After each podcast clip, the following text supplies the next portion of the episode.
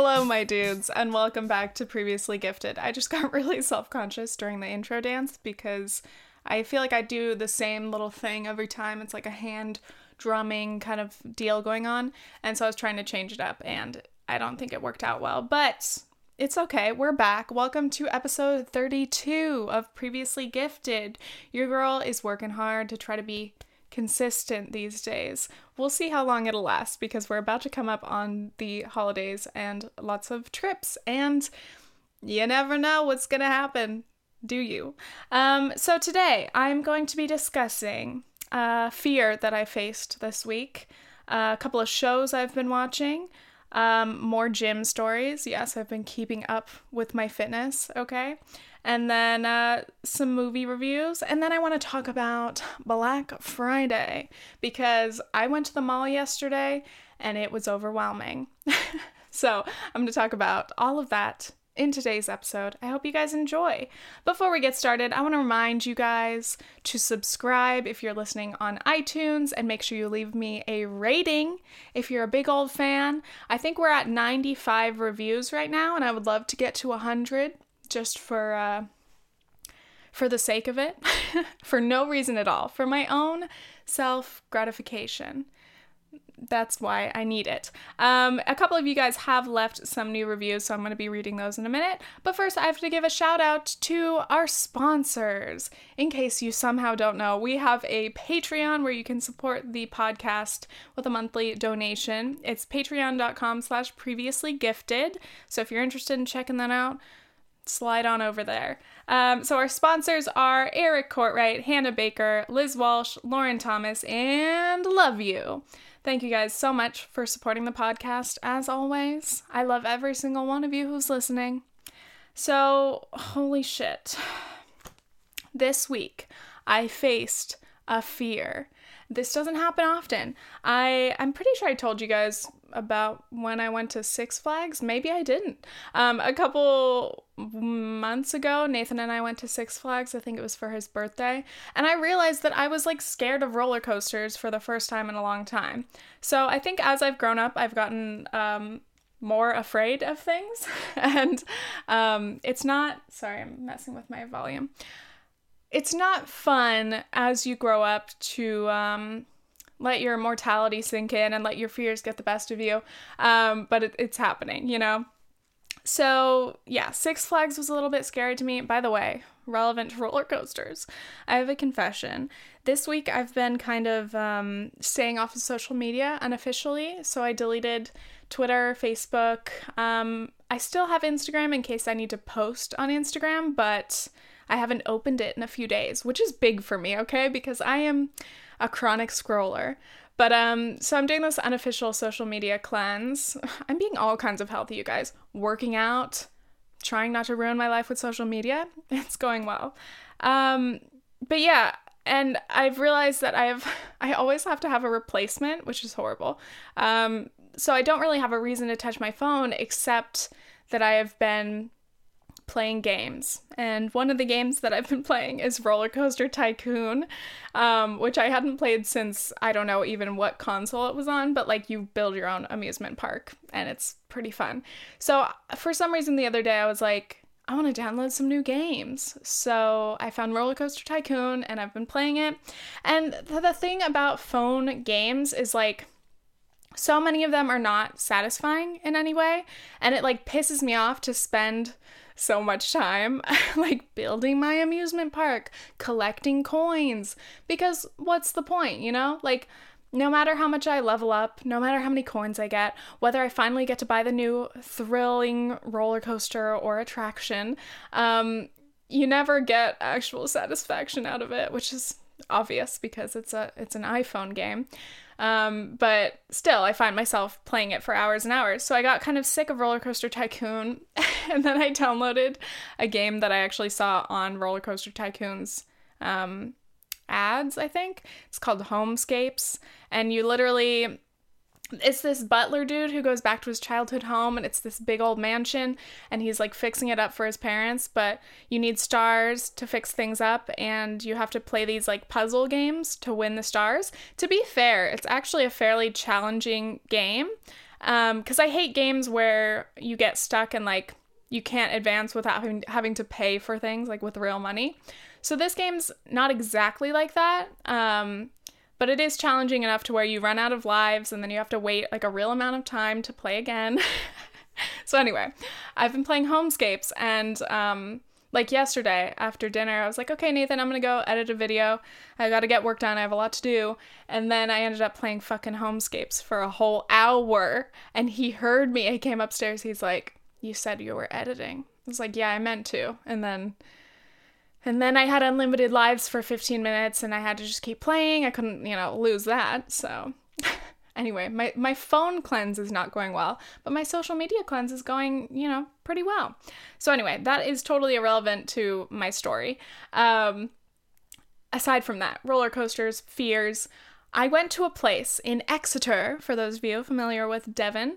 Um, we went to a place called Go Ape, which is... Uh, oh my God, what would you call it? It's like a, a treetop adventure. That's so vague.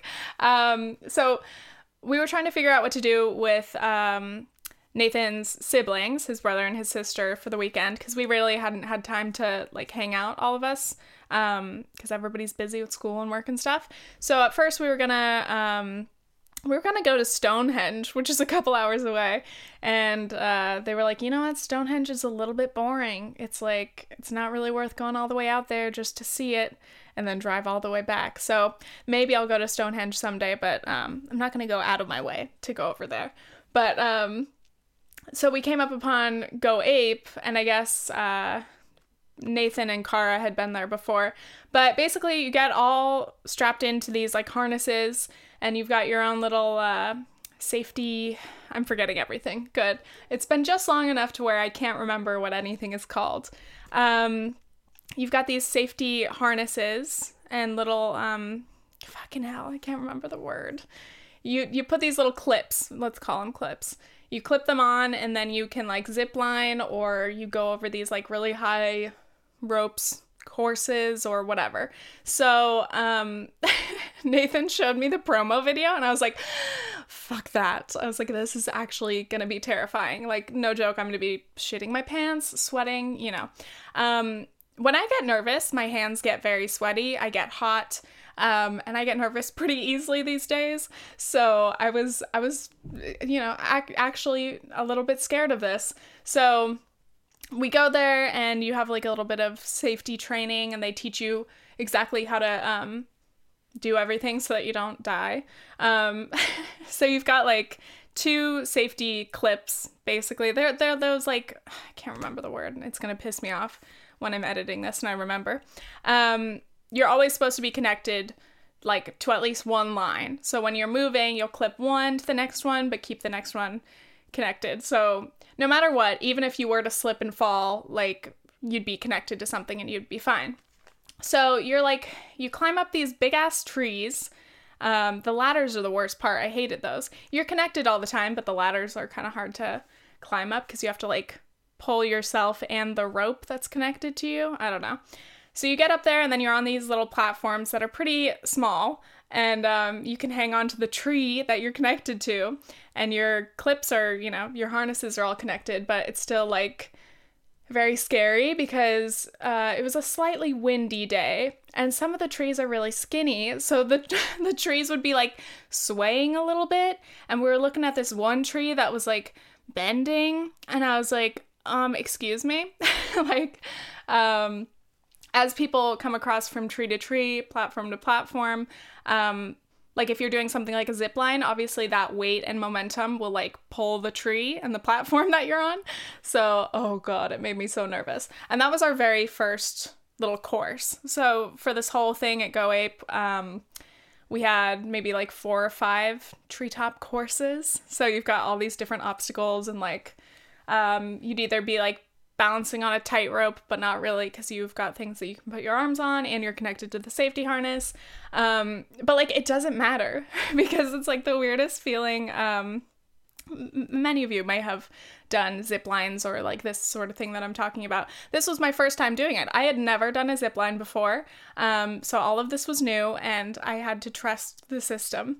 Um, but even when you do have a harness on, it's so easy for your mind to trick you and make you nervous anyway. Even like you do the clips, you triple check that they're all like fully clipped in and you're totally fine and you feel it and you know that it can hold you, but you're still shitting yourself. So it's it's a wild, wild feeling. My legs got really shaky just because, like, as you're crossing all of these obstacles and stuff, you never really get to, like, fully relax. I think the most relaxing part is at the end of each course you get to do the zip line. And the zip line's, like, it's funny because you're putting yourself out there the most, I guess, but you feel the most secure because you're just chilling. Like, you can let go and you're totally fine. But, um... I hated the ones where it's like, it would be like a, a bridge across, but you have to like take a big wide step and like all the steps are all wiggling on their own and it just feels so fucking unstable. Uh, but anyway, um, yeah, that was really fun. We did that and uh, it was pretty challenging. That was our little workout of the day. But yeah, there were definitely some points like halfway through where I was like, this is fucking horrible. I was like, I'm having a good time, but I hate it and I never want to do it again. Um, I think I would do it again, but it's definitely something that takes a lot of mental and physical energy. But anyway, ticked that off the list, bitch. Yeah, your girl's done a zip line. Did I fall on my ass each time in the landing? Yes. I was so mad because I kept watching um, Nathan's sister, Kara. She would land perfectly every time. Because while you're on a zip line, you like twist around and you can't really like move yourself back very easily. So I would go and then I'd turn around and then I'd come into the landing, which is like this little hill, like covered in wood chips basically. And I would just like skid right onto like my whole ass and my back. So I was just covered in like muddy, dirty wood chips, you know, th- my whole back and legs. But, you know, that's part of the fun, okay? I can't wait for a time in the future when I've had enough zipline practice and I can show everybody that I can land on a zipline in a an attractive way. I don't know. But anyway, yes, I faced a fear. I faced a real fear. I think it's it's very important, especially as an adult, when, you know, it had been years, like, since I had even gone to, like, an amusement park, so that's why I was scared of roller coasters, or I read too many news stories, which is true as well. Like, I feel like I'm getting more and more afraid of flying, which is so annoying, because I fly so often. Um, I just, I don't know what it is. I feel like I just keep freaking myself out more, and I wish it was the opposite. I wish I was feeling more comfortable. But anyway, I think it's really important to um, put yourself out there in some kind of way and, you know, do things that scare you a little bit.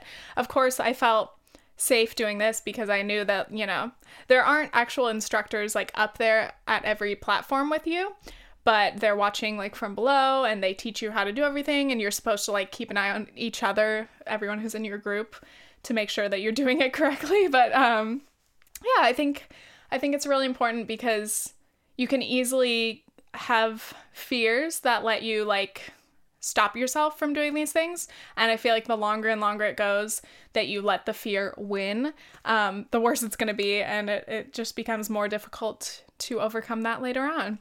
I feel like this was partially um, inspired by the fact that we were watching, we were watching some home videos of um, Nathan's family.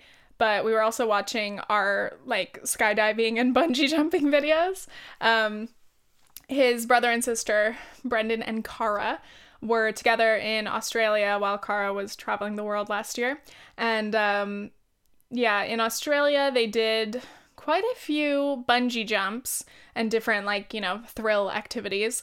So, you know, they paid to get the D V Ds or whatever to film it. And so we were watching all the different ones.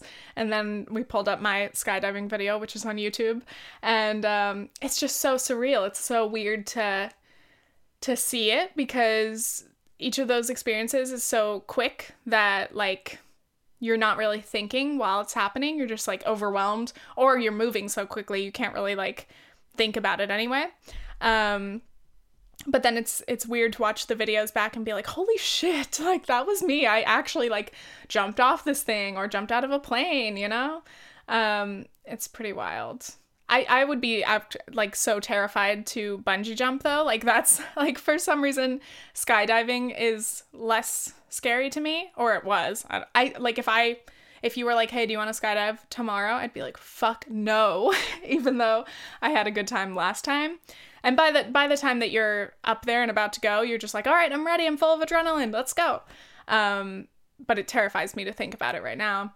Uh, but I think bungee jumping, I don't know what it is. You have to, like, actually push yourself. Like, when you're skydiving and you're tandem, you're attached to the professional and you're like, well, fuck it. I could literally pass out. I watched a video of a guy who passed out during his skydive, which is pretty funny. He was fine. It was during, like, the, the, uh, parachuted part. So they were just chilling. But, um, yeah, I'm like, well, you could just pass out and, like, they'll take care of it as long as your frickin' parachute's open. So knock on wood. Uh, but bungee jumping, you have to literally step out or jump or dive. And I'm like, oh, I don't know if I could do that. My legs would be shaking so hard. And then you you have the whole, like, whiplash of it. Like, we watched a video of Brendan um, bungee jumping, and he... He jumped straight down like a pencil. So instead of diving, he jumped down like a pencil, and then his body had to, like, whip upside down, which must have been so painful. But I feel like I would do the same thing in that in that moment and just be like, ah, and just go and fucking forget exactly how to do it. Whew. Oh, it got me so riled up. It's a scary, scary thing. If any of you have skydived, I always want to say, like, skydoved. That's totally not grammatically correct, um, or bungee jumped or done any other extreme activity, let me know. I, I love hearing people's stories, even though it, it makes me nervous to hear them. Um, so on that note, we started watching a show which some of you may be familiar with. It's called I'm a Celebrity, Get Me Out of Here. Um, it's on every night. So I think it started like three nights ago. It's our little, uh, nightly routine, the whole family and I and the dogs, we all come in and we watch it. And, um, basically the premise is a couple of celebrities, like ten, um, are in Australia in the wilderness, just surviving, and they've got some challenges. I didn't really know what to expect because I had never seen it, but, um, it's basically like a combination of Fear Factor and Big Brother. So, like, part of the show is about, like, their interactions with each other and kind of the social aspect. Um, but then the challenges that they do are either kind of physical or fear-based challenges or lots of, lots of bugs and creepy crawlies.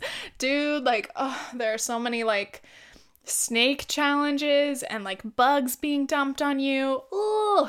I, I I don't know what I would be like in a situation like that.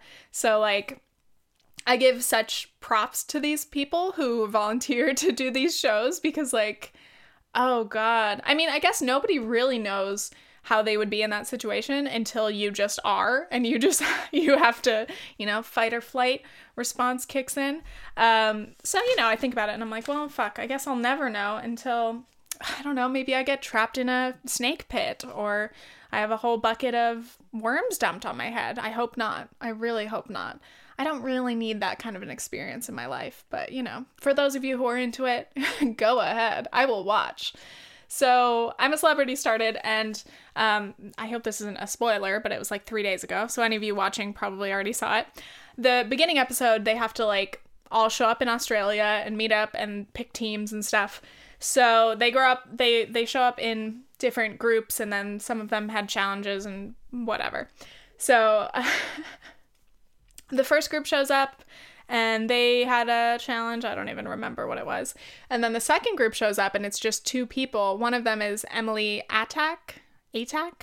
She was from The Inbetweeners, if any of you have seen that. It's a fucking hilarious show. That's definitely my favorite um, British show, The Inbetweeners. It's so good. So uh, these two show up and they're like, hey, um, the teams are fighting it out right now to see, you know, who gets to win. Who gets to win. And uh, you guys are just going to meet them by skydiving. And they were both like, what the fuck? We're just going to skydive right now? Like, we just got here. So they both go up in the tiny little plane, and they were, they were like properly shitting themselves. Like, they were actually terrified. And um, So they do it. They do the skydive, and I was nervous for them.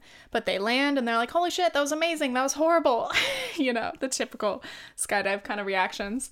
Um, so that, that freaked me out. Oh yeah, the first thing that reminded me of Go Ape, now that I'm uh, an official thrill seeker, was uh, the very first challenge that they did to decide, like, who got to go to the good camp and the bad camp or whatever. No, that was later on. Whatever. Just who who got to pick the their team next.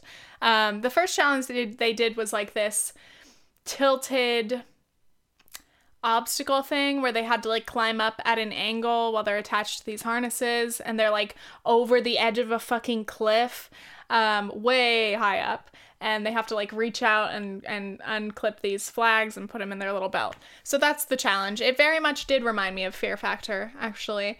Um, I fucking miss Fear Factor, dude. That show is intense as hell, dude. Oh my God. Joe Rogan. Joe Rogan, when we only knew him as the guy who was yelling on Fear Factor, not the guy who's yelling on his podcast or yelling on, um, what's the fight, U F C things? I don't know. I feel like I, I, I hear so much about Joe Rogan these days, and I don't know how I feel about it. I actually saw his stand-up live, um, at the, the Comedy Store, maybe. And I was like, huh, Joe Rogan. All right. He made vegan jokes, and I was like, all right, nice. Yeah, you're so edgy, dude. Ugh, that pisses me off. Every single comedy special, I don't know if I've mentioned this before, but like every comedy special of twenty eighteen has mentioned a vegan joke. And I'm like, dude, it's not funny. And I'm not just saying that because I'm vegan and I'm offended. But I'm totally just saying that because I'm vegan and I'm offended. Um, I just feel like they're like weak jokes. Like, ugh, you're going to make fun of vegans? Like, I can understand making fun of vegans in twenty seventeen, but in twenty eighteen, in late twenty eighteen, you're going to be out here making fun of vegans? I get it. There are still a lot of vegans who are very annoying people or whatever, the the more righteous than thou type. But, like, most vegans are just chill, and they just, you know, they just want to do something good. So whatever. This is not about veganism. Um... Yeah, so I'm a Celebrity, Get Me Out of Here. That's the whole um that's the whole point of the show, is like if during a challenge or whatever they can't handle it, they have to yell, I'm a celebrity, get me out of here. And it's like, haha, yeah. Yep. The best thing is, I think for me as an outsider, um, is that I don't know any of these celebrities, so it doesn't really seem um significant to me. Like, I can't imagine. Well, I don't know. They're I, they're not, like, top, top celebrities. Like, some of them are s- lesser known or whatever. Um, but I think it would be more interesting for me if I were watching and actually knew who more of the celebrities were. But I'm getting to know them, you know? I'm getting to know them in a very vulnerable situation. I'm so proud of them. I don't even know them, and I'm so proud. All right, it's been a little bit of s- some time. That's how you say that. I'm going to take a break, and then we will come back and talk about more tings. See ya!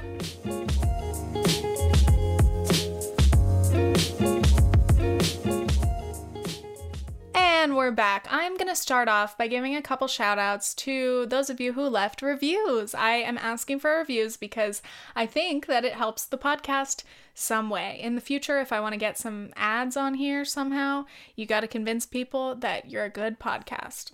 Okay? So I want to give a shout out to uh, Mercy P D L. She said, lovely, five stars. This podcast feels like catching up with an old friend. Thanks. I love the laid-back style and hearing what Tiffany has been up to lately. She's naturally funny, charming, and very relatable. I feel like I wrote this. I didn't, but thank you. I find this podcast to be a delight to listen to no matter what the topic is. Keep up the good work. Also, I find it rude that anyone would take the time to review a podcast to anything other than five stars. So this is mainly to counteract all those reviews. Thank you. Um, I I agree and I disagree. Obviously, I don't like getting, you know, anything other than a four or five star review, but that's just my ego. I do like that you guys are willing to be honest with me, but please don't hurt my feelings. Please don't leave me any more mean, mean uh, reviews. Please leave me nice ones. Um, next one is from C. Cahalas. C K Alahas. Nope, that's not it. Uh, okay. Thank you. Uh, five stars. I get so happy when this downloads. I've been a longtime viewer of Tiffany's videos and have subscribed to the podcast since it started. An O G! Thank you! I love listening to it during my commute to school and appreciate Tiffany's realistic, relatable opinions and experiences. Overall, a great podcast to listen to if you like pop culture, traveling, hearing funny stories, follow American politics, or are a young adult. Keep doing what you're doing, Tiffany. I, I realize how self-indulgent it is right now for me to be reading these, um, but I just want to appreciate you guys. You know, I like giving a shout out to people who are kind, and obviously all of the people who support me and the pod, I appreciate it. So I want to give you your two seconds and read your review, okay? For the rest of you, maybe this is stirring, you know, a little bit of inspiration for you to leave me a review. Hee hee, self-indulgent, we love it. And the last review of the day is from Robin. Funny and chill, five stars.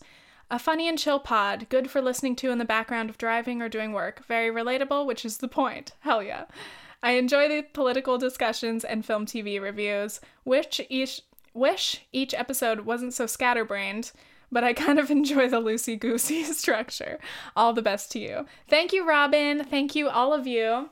And again, if you want to leave me a review, you can go to iTunes. It's a little bit complicated to get to on the mobile app, but you'll find it eventually. Leave me a rating and say something nice, please. Thanks.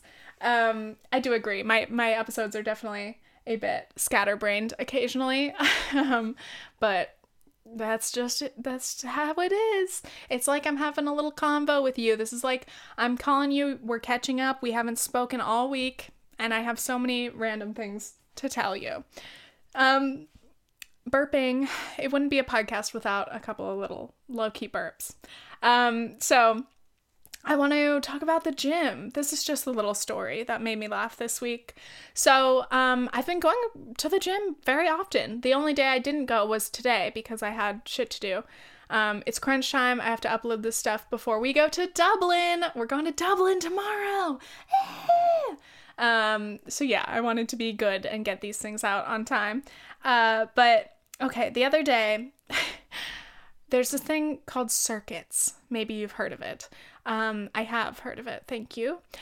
Circuits are just um, a bunch of different exercises that you're supposed to do in a circle or whatever. You do something for a minute or so, and then you move on to the next one, and you keep going through it. it it's a good way to target lots of different um, muscle groups and keep some variety in your workout. So there's a circuits class at um, our gym, and um, Nathan and his family have been going there for a while, and so I decided to go. I decided I was brave enough to go. Nathan hyped it up, and he's like, you know, it's it's really tiring, but it's fun, but I was aching for like two days after, and I was like, oh shit, like I don't think I'm ready for this. But then I believed in myself, and I thought... Fuck it. I'll go. I'll do circuits. And if I have to hide in the hallway or pretend I'm going to the bathroom, I'll do that. So, um, yeah, because I don't know. I don't know my fitness level right now. And I get scared when I'm in a position where I have to push myself harder than I'm prepared to because I don't want to like overexert myself and pass out in front of everybody or something. That's my big fear. Um, but I mean, with circuits, it's good because you can go at your own pace or your own intensity. You can always adapt each station. So it's not like, it's not like people are going to call you out or anything. But um, I was going with Nathan and Kara, and we're driving over, and they were talking about the guy who usually runs the class, and they're like, oh, we love him. He's great. He always plays really awesome music. Um, and then they're talking about this other dude from the gym. Um, let's call him Derek. They're talking about Derek, and they're like, dude, Derek's so annoying. Like, like, uh, luckily he's only been at the front desk. I haven't really seen him. Like, I haven't ever seen him run circuits. So like, it'll be the other guy. It's not going to be Derek. I mean, like, why would it be Derek? So of course we walk in the gym, and who's running circuits? Derek. And they literally, I was laughing so hard because looking at the looks on their faces was so funny. Like they were like properly upset, you know? Um, they were literally like, should we just leave? Like, I don't, I don't want to do this. I was like, it's fine. It's fine. Right. And they're like, I don't know.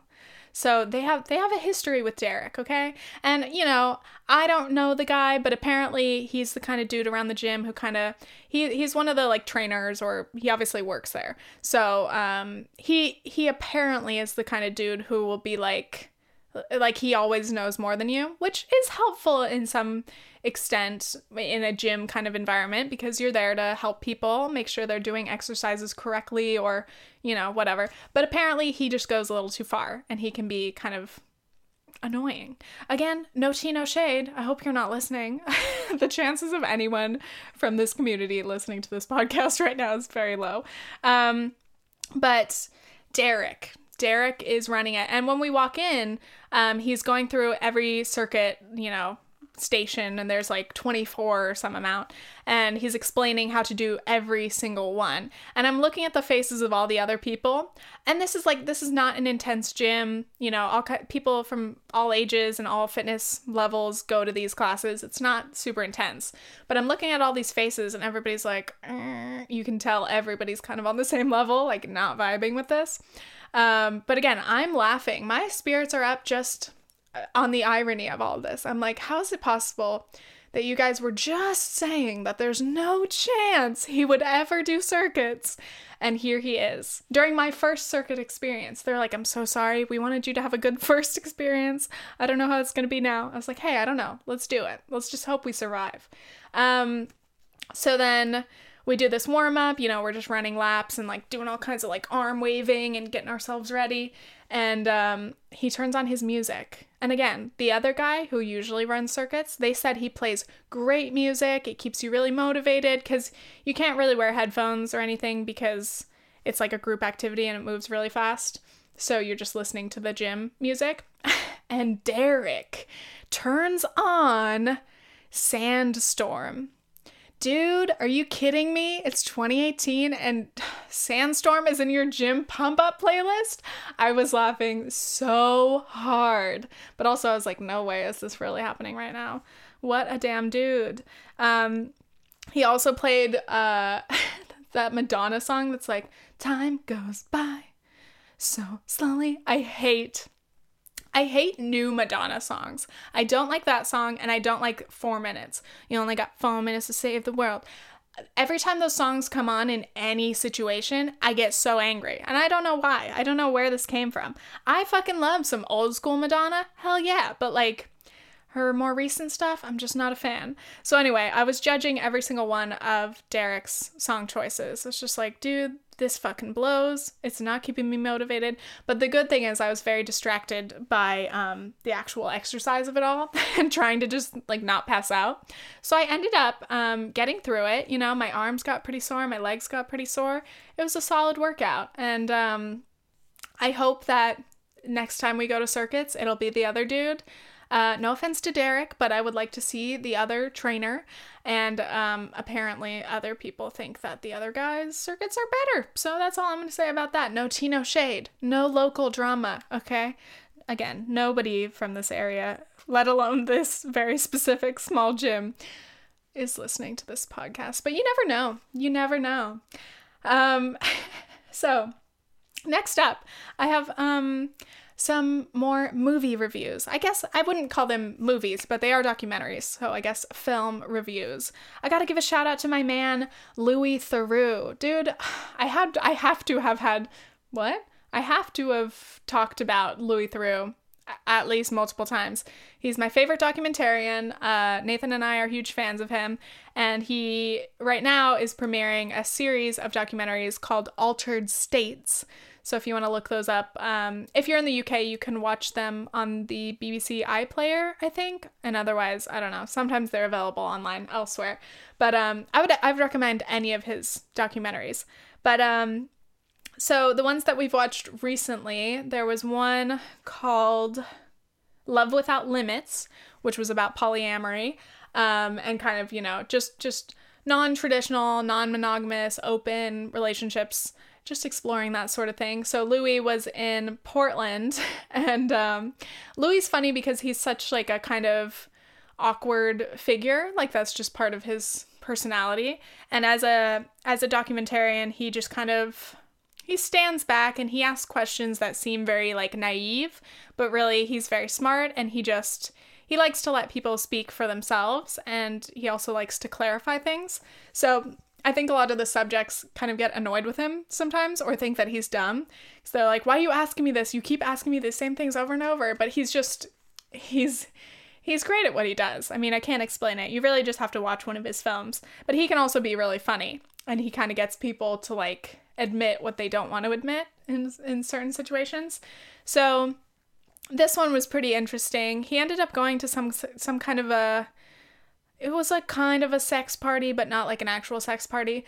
It was uh, like a, you can be topless and feed each other food and you can wear blindfolds. So there's this part of him where he joins in and um, he's blindfolded and he's sitting there and there's like four or five people around him just touching him. No genitals. Again, I'm sorry. I just said that last week and now I just said it again. Um... Nothing nothing below the belt, we'll say. I already said it. It's too late to take it back. Um, so they're just, like, kind of rubbing his chest and his arms and, like, I guess kissing around his face and feeding him cheese. Like, he picked his own food and he just picked a bunch of cheese and they're feeding it to him. So anyway, those are the moments that are funny. But it's also, like, he's very... Again, he's he's great at drawing out, like, the truth. And so...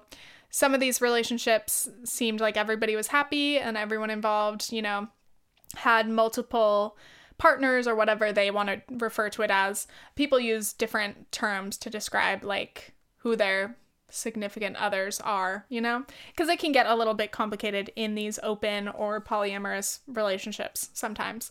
Um, but there was this one dude who, his wife had a boyfriend, and so she split her time between, you know, her house and his house.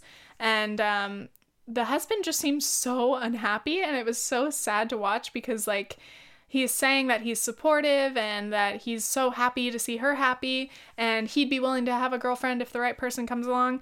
But, like, the audience just gets the kind of vibe where it's like, I don't think this guy is that into it, obviously, because he's getting kind of a, a raw end of the deal.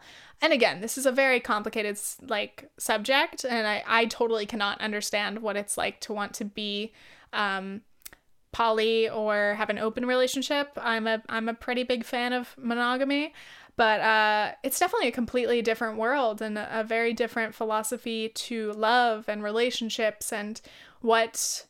what people are supposed to do in terms of bringing you happiness. Because a lot of a lot of the people featured were saying, like, it's not my husband's job to make me happy. I can be unhappy, and there are some things that he just can't do to make me happy. Sometimes if you bring another person into the equation, your husband brings you this joy and your boyfriend brings you this other different joy. And then, and then you've got, you know, more of a complete full heart, you know, that's kind of an example, um, perspective.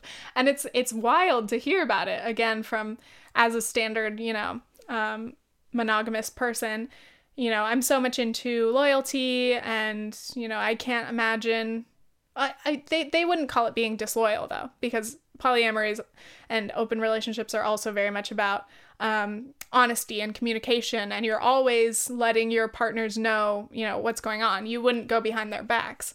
Um, but yeah, it's very interesting. Yeah, again, that one is called Al- Altered States, Love Without Limits.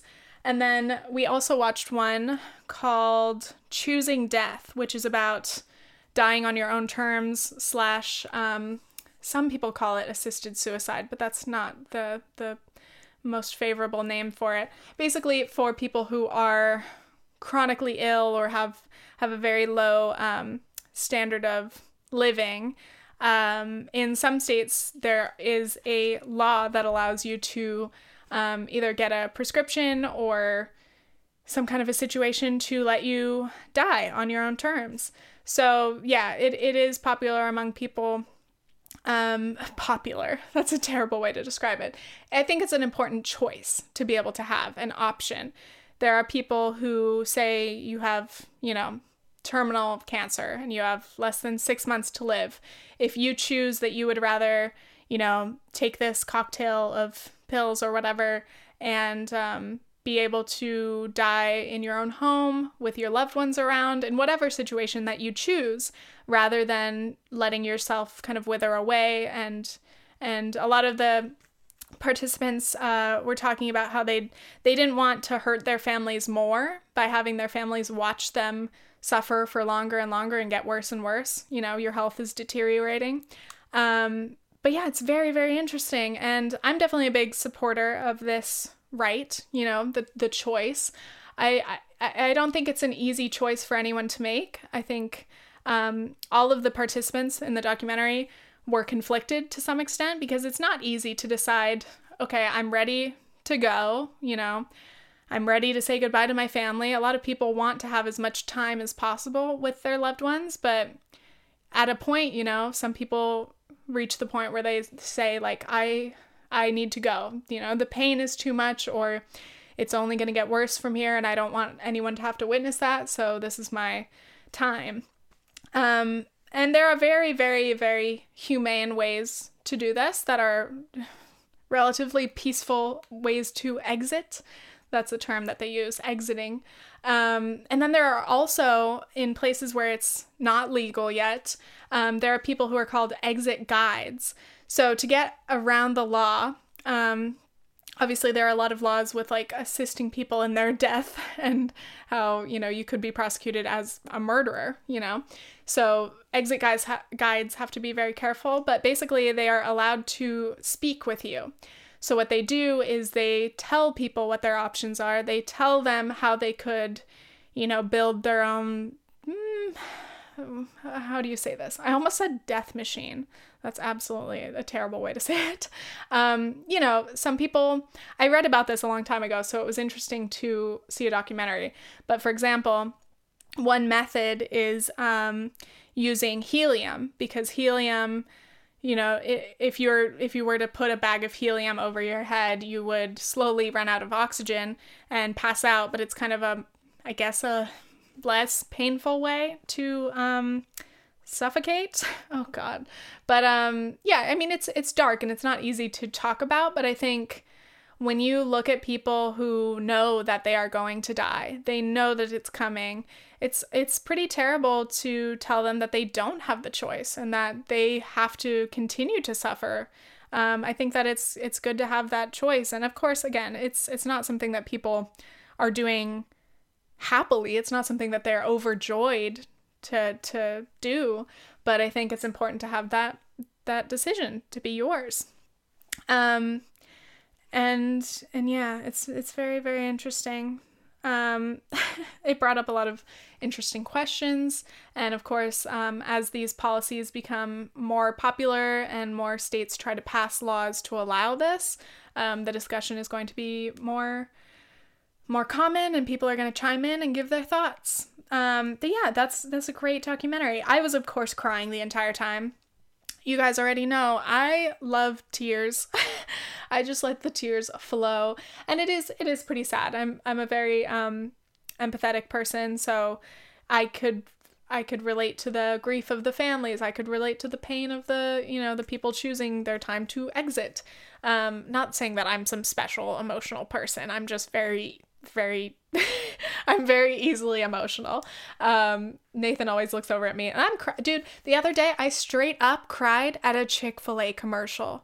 Like, what the fuck? It was some commercial where, like, there's this family night, and um, this mom would go with her kids, but they would always kind of be running late, and they'd get there right at the end. And the Chick-fil-A worker noticed that, and she got it extended an extra hour so that that family, I'm like almost tearing up right now. She got it extended another hour permanently so that that family could show up and make it there on time. And I'm like, oh, that hurts my heart, even if it is just a, a ploy to try to sell Chick-fil-A to people, you know? Oh, God. But, like, I mean, a good heartwarming or heart-wrenching commercial, ah, I'm a fan. So, of course, with the holiday season, there's even more, like, heart-wrenching and, like, emotional-driven commercials. And I'm just like, damn it. There's this other commercial, this girl, like, giving her mom lipstick or something, and at first I didn't understand it. But um, her mom's, like, wearing the lipstick and singing, and I guess that that's, like, a like a future moment, and then you see the moment of the daughter giving her mom lipstick, and it says, keep singing, and I, I fucking cried at that, dude. I cried. It's not even worth crying at. See, it's like, I understand me crying at, um, you know, people literally dying or having to choose when to die or whatever, that whole situation, but crying at commercials, Crying because of adverts. Bitch.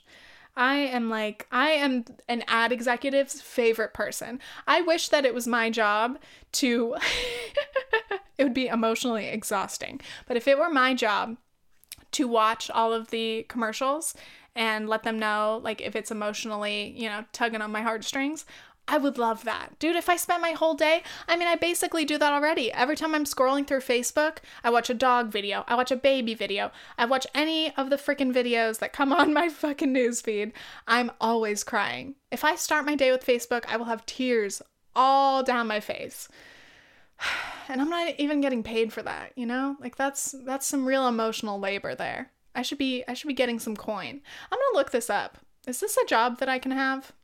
I would love to do that. I could be in fo- focus groups, and it could just me- be me and a group of other sensitive people just sitting there crying over ad after ad. Dream job, everybody. All right, I'm going to take a break, and I will be back for our last section, in which I will talk about Black Friday. It's almost... It's almost there. It feels weird because I'm in the U K. We do have Black Friday, but we don't have Thanksgiving out here, obviously. So anyway, B R B.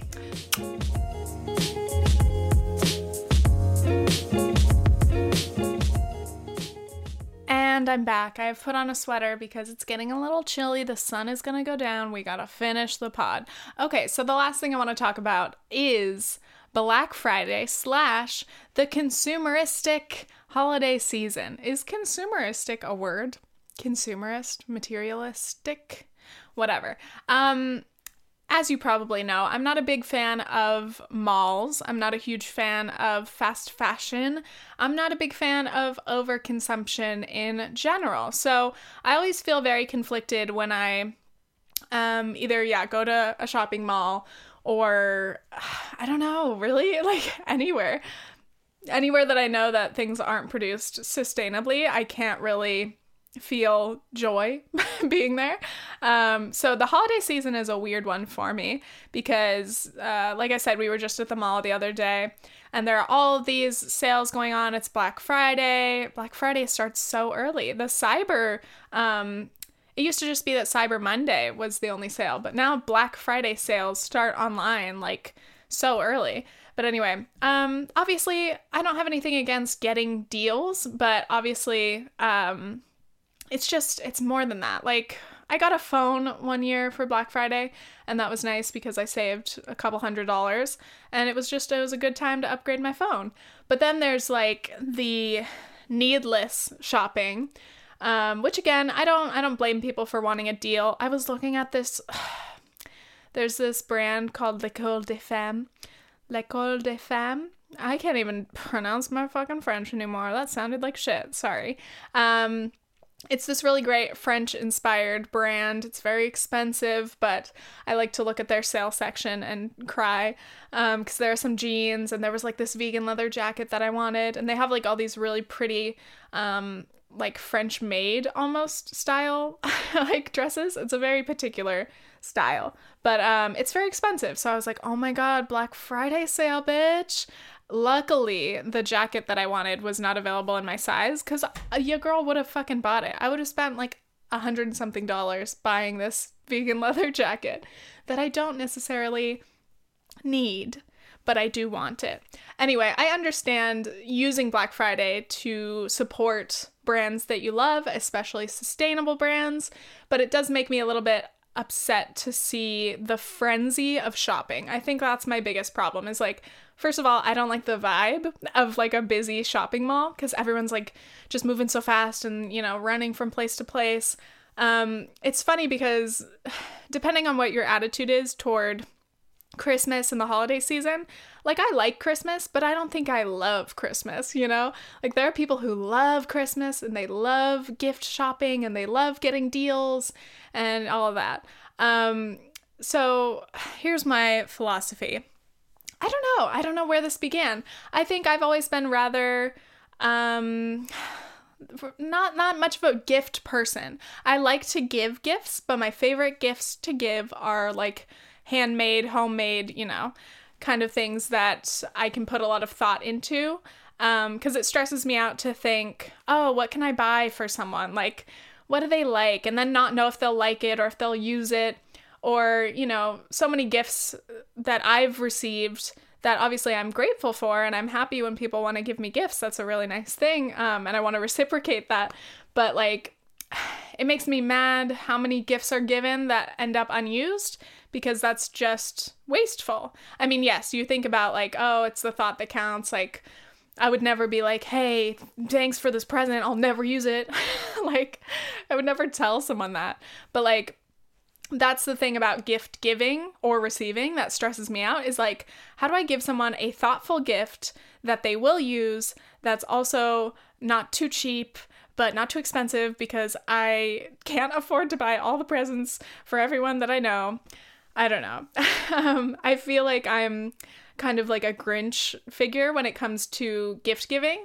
Um, I guess maybe because, like, growing up, we had like a standard Christmas, you know, my immediate family, but we never had like obnoxious gifts, you know. I knew a lot of people who, you'd go on Facebook or even MySpace, and people would immediately post what they got. They'd say, this year I got an iPod Touch, and I got a new Xbox, and I got this and that and this and that.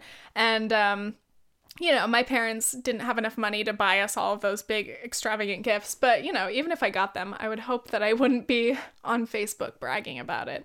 Um, and again, nothing is wrong with receiving gifts that are expensive either, but I'm just saying, like, my Christmas in my mind was very mellow, you know, like, we were chilling, we had some C Ds, um, we got some good little gifts, some clothes, but, like, it wasn't an extravagant thing. Um... And Christmas, to me, ultimately, is not about the presents, you know?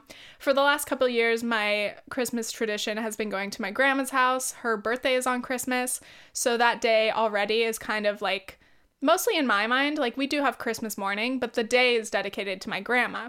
And so when we're at my grandma's house, um, especially since, like, my sister and I have been adults, but we're still kind of broke, it's kind of just agreed upon between all of us. Um, you know, it's my grandparents, me and my sister, my uncle, um, our aunts occasionally, some other people, but it's kind of generally agreed upon that we're not going to go overboard with the gifts. Um, just because, you know, people don't want to spend too much money. So we'll buy a couple things. Maybe we'll get matching clothes one year, or new pajamas, or whatever cute stuff we want to do that year. Um, but ultimately, you know, it's not about the presents for us. It's about, you know, we wake up, we do our annual candy cane hunt, and uh, we do open presents, but then we just spend the day chilling and having a good time. And I think that's obviously what the holidays are about. Sounds so cheesy. Um, but really, like, my favorite things of every holiday, Thanksgiving, Christmas, my birthday, my favorite part out of any of them is just spending time with the people that I love, especially because I don't get to do that very often during the year. I live away from most of the people that I love. And, um, but yeah, so I'm like, when it comes to presents, I don't know. It's like, um, I just, I don't know. May- okay, first of all, yes, it's probably that I'm cheap. Um, I haven't really bought gifts for friends in, like, years, but again, I think that's kind of been mutual because we're all, like, broke college kids or broke college dropouts, if you're me. Um, so it's kind of, like, agreed upon, like, we're not gonna buy each other presents. Or if we are, maybe we'll do some kind of a white elephant, elephant? Elephant, some kind of a gift exchange. So everybody just buys, like, one present. At most, you're spending, like, twenty bucks. And then we get to do a little gift opening, and that's it.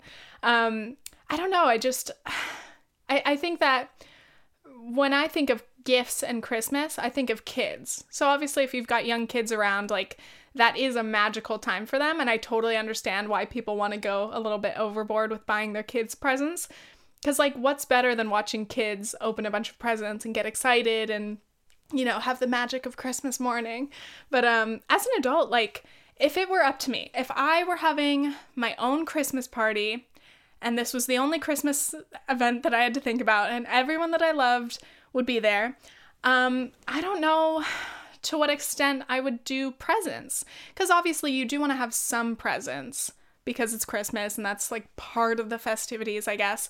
Um, but it's it's it's difficult, because I wouldn't I wouldn't want that, like, massive pile of gifts um, to where everyone has to kind of be stressed out looking for gifts for everyone. I would rather do, like, something smaller and, you know, maybe one gift per person. But again, I don't know. Sometimes it's like there's a weird obligation to get everyone a present. And sometimes you're at a Christmas party and it's somebody you barely know and you're like, do I have to get them a present? I have no idea what to get them, you know, like, or uh, there's this weird like social contract where it's like, if they're getting me a present, I need to get them a present.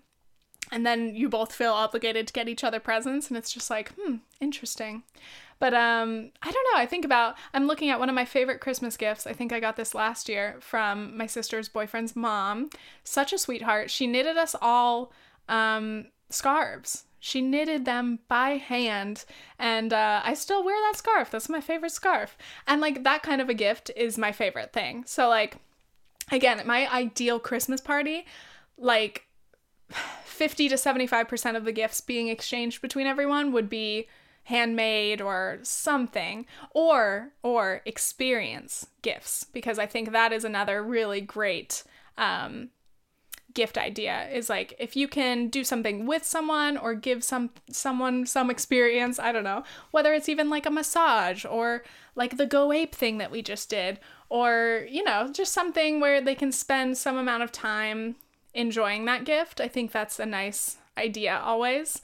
Um, But anyway, I mean, I don't know. I think most of my distaste toward the consumeristic holiday season is, again, like kind of the fast fashion, but in the world of gift giving. Like, you know, when people just give each other kind of cheap or disposable or not thoughtful things. And that's, I don't know, it just, I, I, I'd, I would much rather Um, either receive like one very small, like handmade or whatever thoughtful gift, rather than like a bunch of ding, ding, ding, ding, like whatever gifts. I don't know if that makes sense. And again, I'm not trying to sound like ungrateful. If anyone ever wants to give me a present, that's really fucking nice. Like, thank you so much. Um, I think more so it's, it is me being broke at this point in my life where I'm like, fuck, I'm like, how many people should I be buying presents for right now?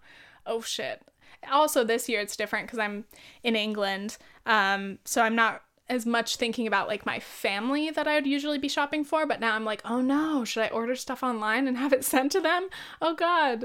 Um, I, I do need to add that to my list. Anyway, I don't know, I'm very conflicted about it, as you can tell. Um, let me know what you guys think of the holiday season. I just think, I, I, I guess I don't like seeing the, um, the mall aspect of it, like the frenzy of shopping, you know, like I like, I like the idea of gift giving. I think it's very sweet. I think it is awesome to be able to give someone something that you think will make them happy. Um, and it makes a lot of people happy to do that. So yeah, those are my thoughts. Anyway, I just wanted to like rant about that. 'Cause I mean, maybe I just hate malls, you know? Oh, God. Because when you're walking past, like, at least me, when I walk past a bunch of fast fashion stores, cheap stores, they all have sales, everything's, you know, one dollar, five dollars, cheap, cheap, cheap, cheap, everywhere. That doesn't bring me joy or excitement like it would for some people who love to shop and they love to find deals. I I think I know too much in that it just triggers a, like, a guilty feeling in me where I'm like, that was made with slave labor. Basically, you know, like I, I can't feel joy about something that's been cheaply made, um, you know, abroad, and the people who are making it aren't making a livable wage. I mean, I, again, I'm probably thinking a bit too deeply into it, but then I'm like, am I? I feel like we should think about that. I don't think it's good to just succumb to the mindless shopping, you know, atmosphere, because that's what it is, you know? Anyway, in my ideal future Christmas or holiday season, whatever you celebrate, maybe you don't celebrate, maybe you're a Jehovah's Witness, um, it would be handmade, thoughtful, whatever kind of gifts, even silly gifts. I love a good silly gift or a practical gift, bitch. Last year I bought my sister a, a humidifier and, and she said it was the best gift that she has received this year because it is dry as hell in Phoenix, Arizona. When I was there for one night, I was like, ouch, my nose hurts. Let's get her a humidifier. That's a useful gift. I love giving things that, like, I know will be used. And I'm like, it may not be the most glamorous gift, but you're gonna fucking love it. So anyway, um, or, or if I'm a rich ass bitch in the future, which I hope to be, simply just so that I can buy very expensive, not intentionally expensive, but like I can buy the more pricey, sustainable things. Like your, your bitch is going to be shopping at some very sustainable, locally made clothing stores, or I don't know, or I'm going to support like local shops, and I'm going to be able to pay a little bit extra because I know that these people are making a living wage and I want to support their business. Anyway, that's my rant. I really hope that didn't come off across, come off the wrong way. I'm losing my ability to speak. It's fine. Um, and again, no judgment to those of you who love presents. It's okay to love presents. It's okay to love things. It's okay to love giving things to other people. But, um... yeah, those are my thoughts. I hope you guys enjoyed today's episode. Uh, the theme music is playing in my head already. It automatically plays around one hour, and I'm not done yet, so I feel like the music just tried to cut me off in my Oscars speech, okay? I want to thank my mom. I want to thank the Academy. Anyway, uh, again, make sure you subscribe on iTunes. Leave me a review if you want me to read it self-indulgently in the next episode. And I'm going to Dublin, so I hope I uh, hope I have a real good time. I hope I eat a lot of good vegan Irish food, and uh, I'll definitely be telling you guys any noteworthy stories on next week's episode. So thank you so much for sitting and chatting with me. I hope you had a good commute or whatever you're doing. If you're just sitting, maybe washing the dishes and listening to me, I want to say thank you. All right, that's it. Okay, thanks. Bye!